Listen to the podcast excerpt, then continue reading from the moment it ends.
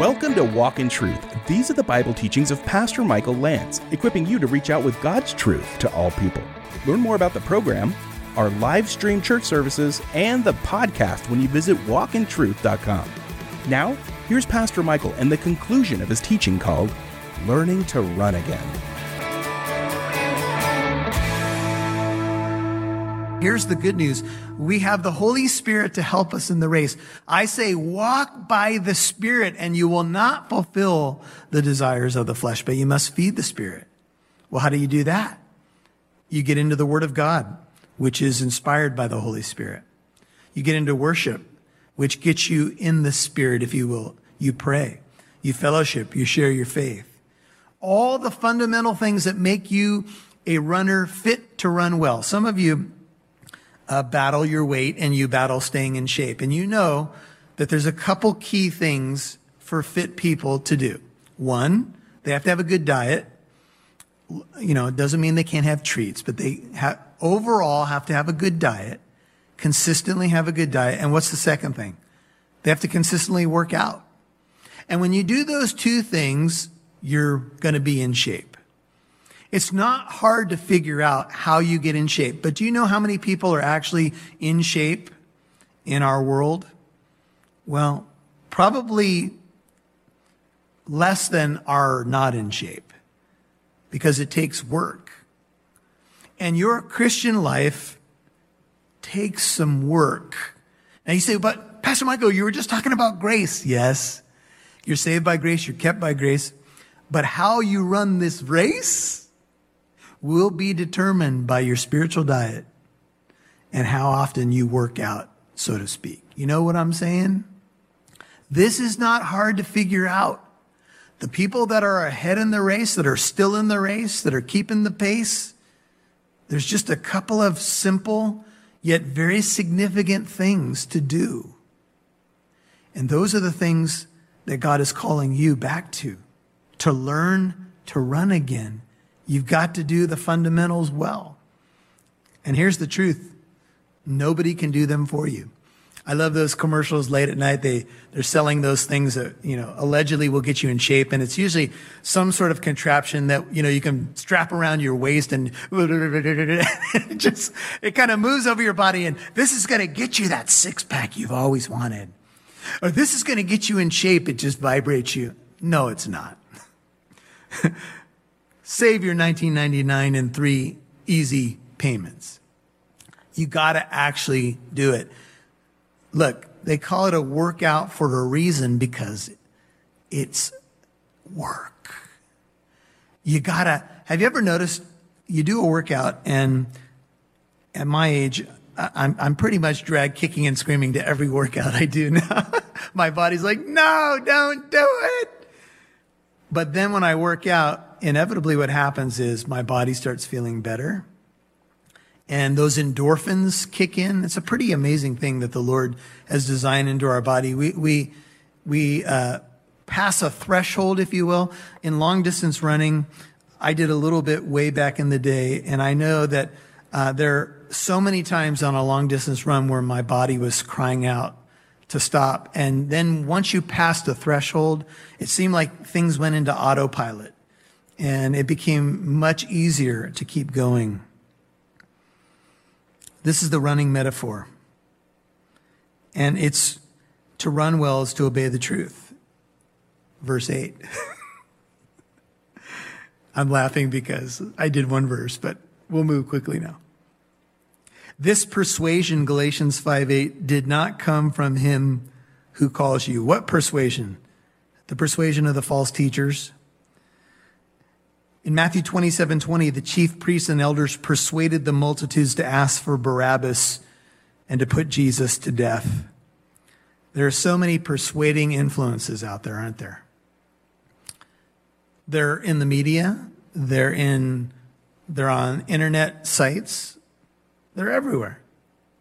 And they persuaded, and whether they know they're persuading or not is almost irrelevant. See, people are persuaded to do a whole ton of things and some outrageous things. Have you noticed that most of, of what you see in this world is trying to persuade you into thinking a certain way? We call it a worldview. And that's what was happening in Galatia with this false teaching. They were trying to reshape the thinking of these believers to add something to the gospel of Jesus Christ. That's a big no no. This persuasion is not from God. Anything that undercuts you in the race and attempts to move you away from the truth of the gospel and following closely the Lord Jesus Christ is not from God. It's a persuasion, but it's not from Him. It's the world or the enemy, but it's not from Him. And so we need to obviously keep running and prove ourselves to be examples to other runners in the race. And I hope you're thinking about your Christian life in that respect as well. Not that you just survive and finish. You know, there's some people that run marathons, and I respect anybody who would run a marathon. And they, their goal is just to finish. And anybody who finishes 26.2 miles, I tip my cap to them. Anybody who is a triathlete and finishes, you, you have to be tremendously dedicated to do that. But my question to you is are you keeping the pace so much so that others could look at you and say, hey, that person inspires me to run better, to not give up?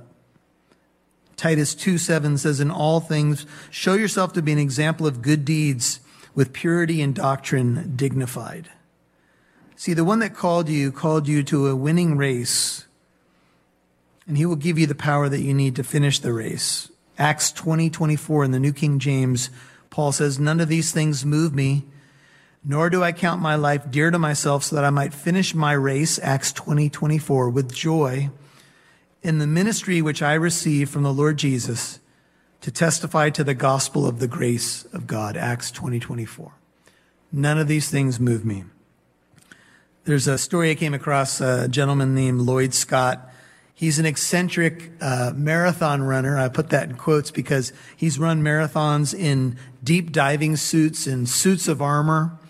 Uh, he does eccentric things. In fact, uh, he climbed uh, Mount Kilimanjaro on a llama. Yes, it's true. He participated in the London Marathon in 2002 in a deep diving suit. He set the record for the slowest marathon time finishing in five days, eight hours, and 29 minutes and 46 seconds. In November 2002, he did the same thing in the New York Marathon, finishing in six days. Um, he's done a lot of outrageous things, eccentric things, but here's the spiritual point I'd like for you to consider. Why would anybody run a marathon in a deep diving suit and take six days to finish. Why would anybody put those weights on them? Uh, it seems really silly, doesn't it? And that's what some of us do. We put unnecessary weights so that we can't run free. And in Galatians 5:1, Paul says to the Galatians, it's for freedom that Christ set you free. He wants you to run the race free. Next metaphor is verse 9. Would you notice it? A little leaven, what does it do? It leavens the whole lump of dough. Now we move from the running race to some of the imagery of Passover. And when we studied the Passover, I reminded you that the Jewish people, in anticipation of the Passover, sweep the leaven out of their homes because leaven is a picture of sin, hypocrisy, evil, and and you can write this down for your notes, and I'll give you the verse in a moment. It's a picture in Matthew of false teaching. A little leaven, notice the word little, a little leaven permeates the whole batch of dough. It just takes a little bit to infect the whole. And this is what Paul is saying. This false teacher had got into the Galatian church, and maybe someone's come across your radar screen that's got you questioning the gospel and questioning your faith. You know, a little leaven leavens the whole batch of dough. You can write down Matthew 16, 6 and 12. And then in 1 Corinthians 5, 6 through 8, you remember there was a man in the uh, Corinthian congregation who was messing around with his father's wife. And it was a, a, a terrible sin that was infecting the church. And Paul says, your boasting, 1 Corinthians 5, 6 is not good. Do you not know that a little leaven leavens the whole lump of dough? Clean out the old leaven, that you may be a new lump, just as you are in fact unleavened. For Christ our Passover also has been sacrificed. Let us therefore, 1 Corinthians 5 8, celebrate the feast not with the old leaven, nor with the leaven of malice and wickedness, but with the unleavened bread of sincerity and truth. When Jesus rode in in the triumphal entry and he cleaned out the money changers out of his father's house, he was cleaning out the leaven out of the temple. And do you think, brethren, that God might be sweeping out the leaven out of our lives right now? So many things have been taken away, and maybe that's what had to happen for us to finally get serious about the leaven getting out of our lives so that we can actually run the race in prime shape with our eyes fixed on Him. Now, Paul says as we wind down, I have confidence in you in the Lord. My confidence in people only goes so far, but in the Lord, it ramps up. I have confidence in you in the Lord that you, Galatians 5:10 will adopt no other view. See, it comes down to what you believe. But the one who is disturbing you, this false teacher, shall bear his judgment whoever he is.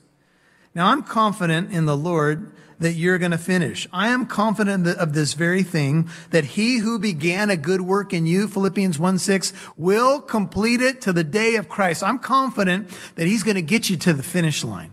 But this false teacher, and please hear this well because this is what God thinks of false teaching.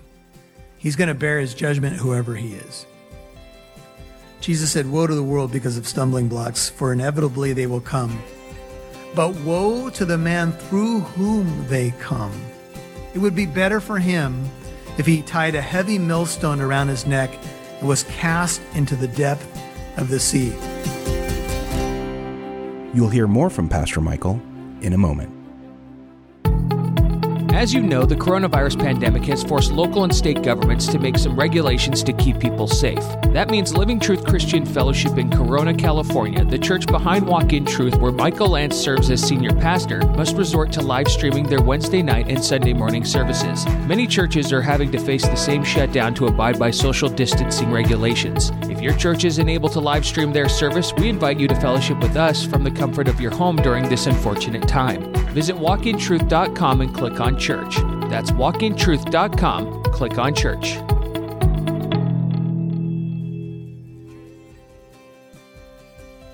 Make sure you subscribe to the Walk in Truth podcast, available on your favorite podcast app. Now, back to Pastor Michael Lance, right here on Walk in Truth.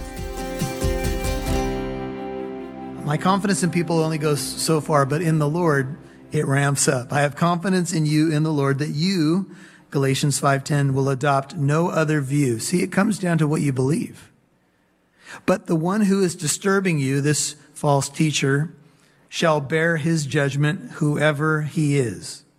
Now I'm confident in the Lord that you're going to finish. I am confident of this very thing, that he who began a good work in you, Philippians 1 6, will complete it to the day of Christ. I'm confident that he's going to get you to the finish line. But this false teacher, and please hear this well because this is what God thinks of false teaching. He's going to bear his judgment, whoever he is. Jesus said, Woe to the world because of stumbling blocks, for inevitably they will come.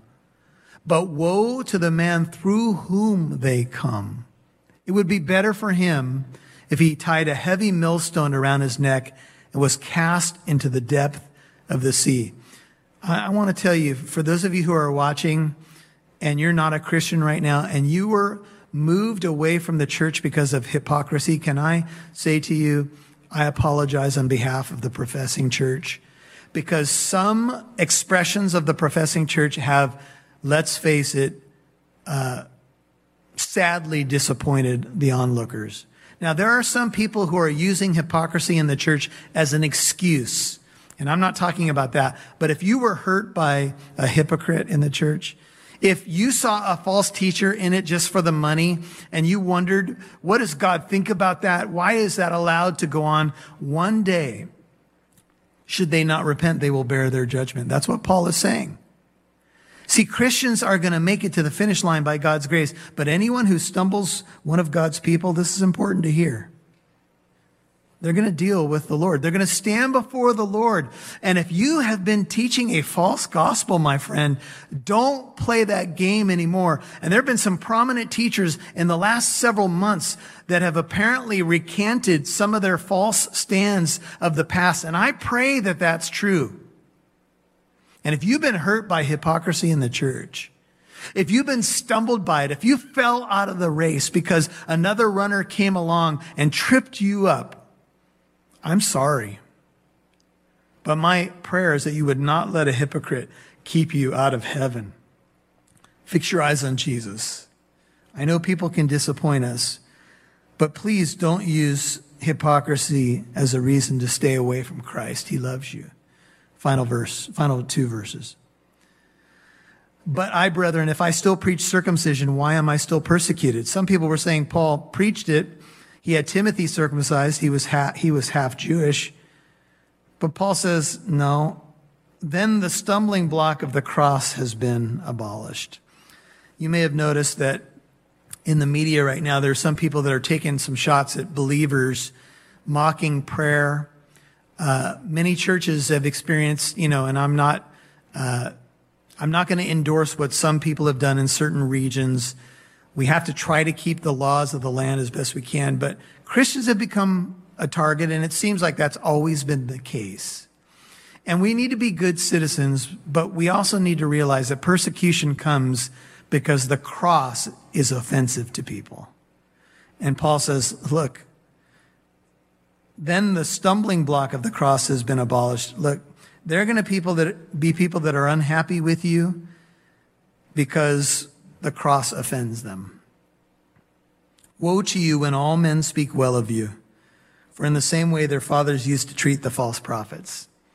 You know, our messages have been going up on YouTube, and it's interesting because uh, there's been, you know, you'll see a thumbs up, but then oftentimes there's a thumbs down, and we can we can think, well, that means everything to me, that everybody's thumbs are up. But Jesus says, be careful. Yes, you want to have favor, but, but some people are going to go like this. They're never going to be happy with the preaching of the gospel. And you can't be in it for that. You have to be in it to please Jesus Christ. And then Paul says harshly, would that those who were troubling you about this idea of circumcision, if they care so much about it, would that they would even mutilate themselves. Ouch. But that's how, I guess you could say, upset Paul is that they've made this such a focus and ended up hurting people in the race. At the 1938 NC2A championships in Minneapolis, uh, Louis Zamperini was the man to beat.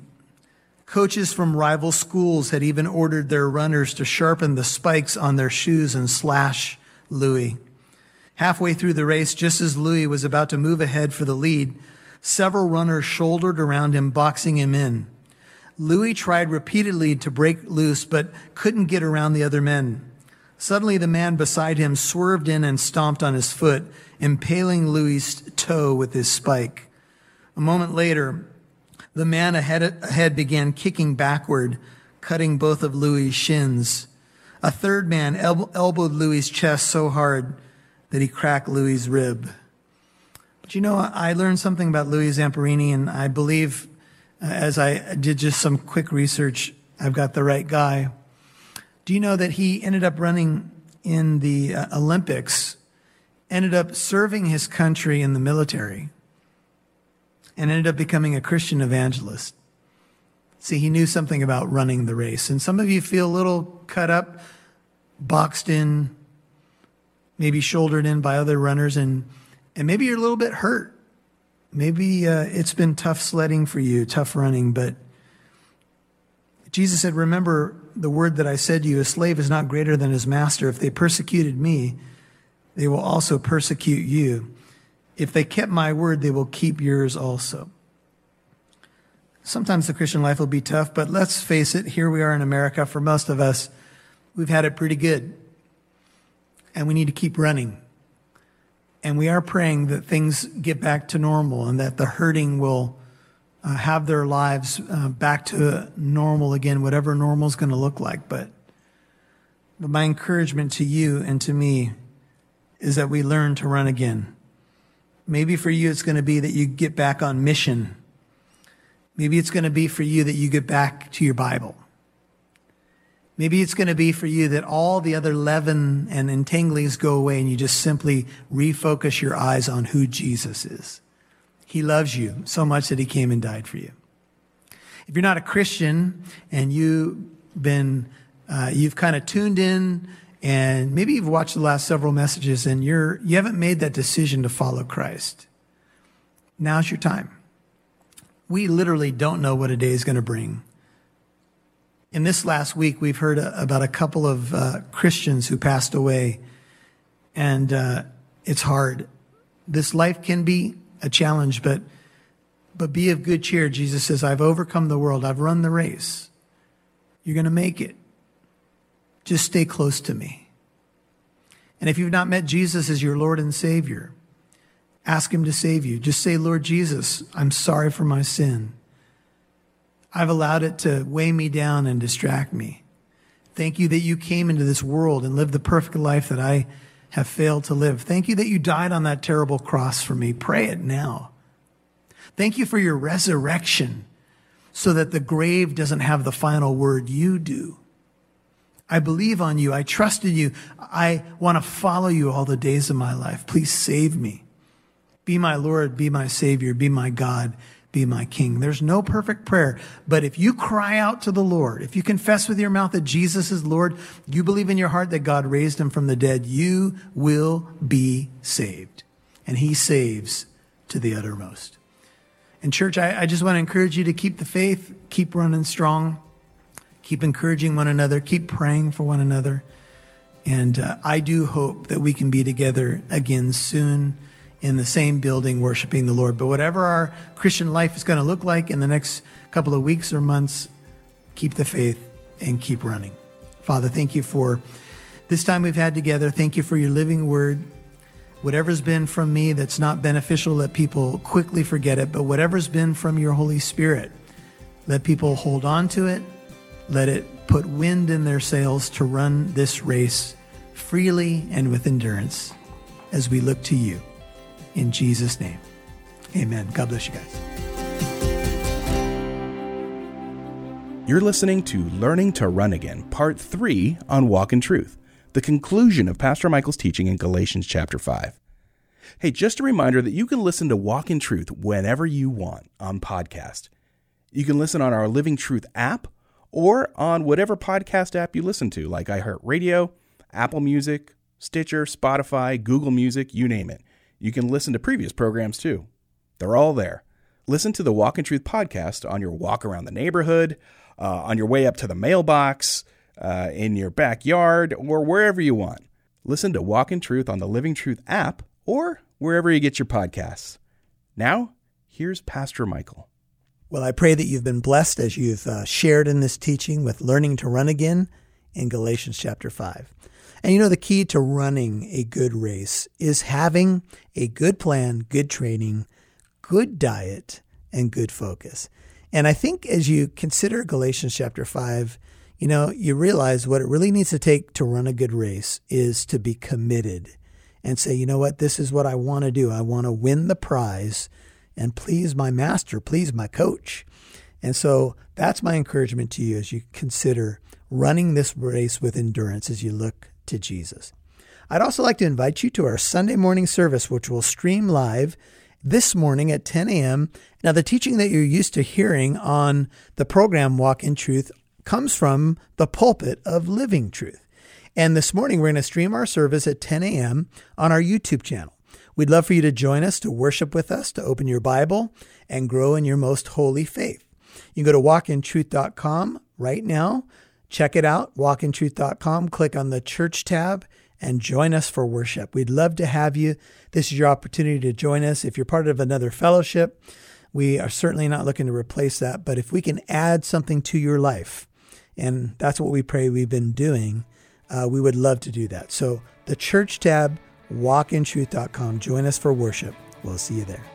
We've been live streaming our Sunday morning services like many other churches, so if in the past you haven't had a chance to come out and join us live, join us online. Again, you can find the Living Truth Christian Fellowship YouTube channel when you visit walkintruth.com and click on church. I'm Mike Massaro. have a great weekend. Thanks for listening to Walk in Truth, and we'll talk to you next week. Our goal is to reach out with God's truth to encourage, teach, and bless you during a time of hardship.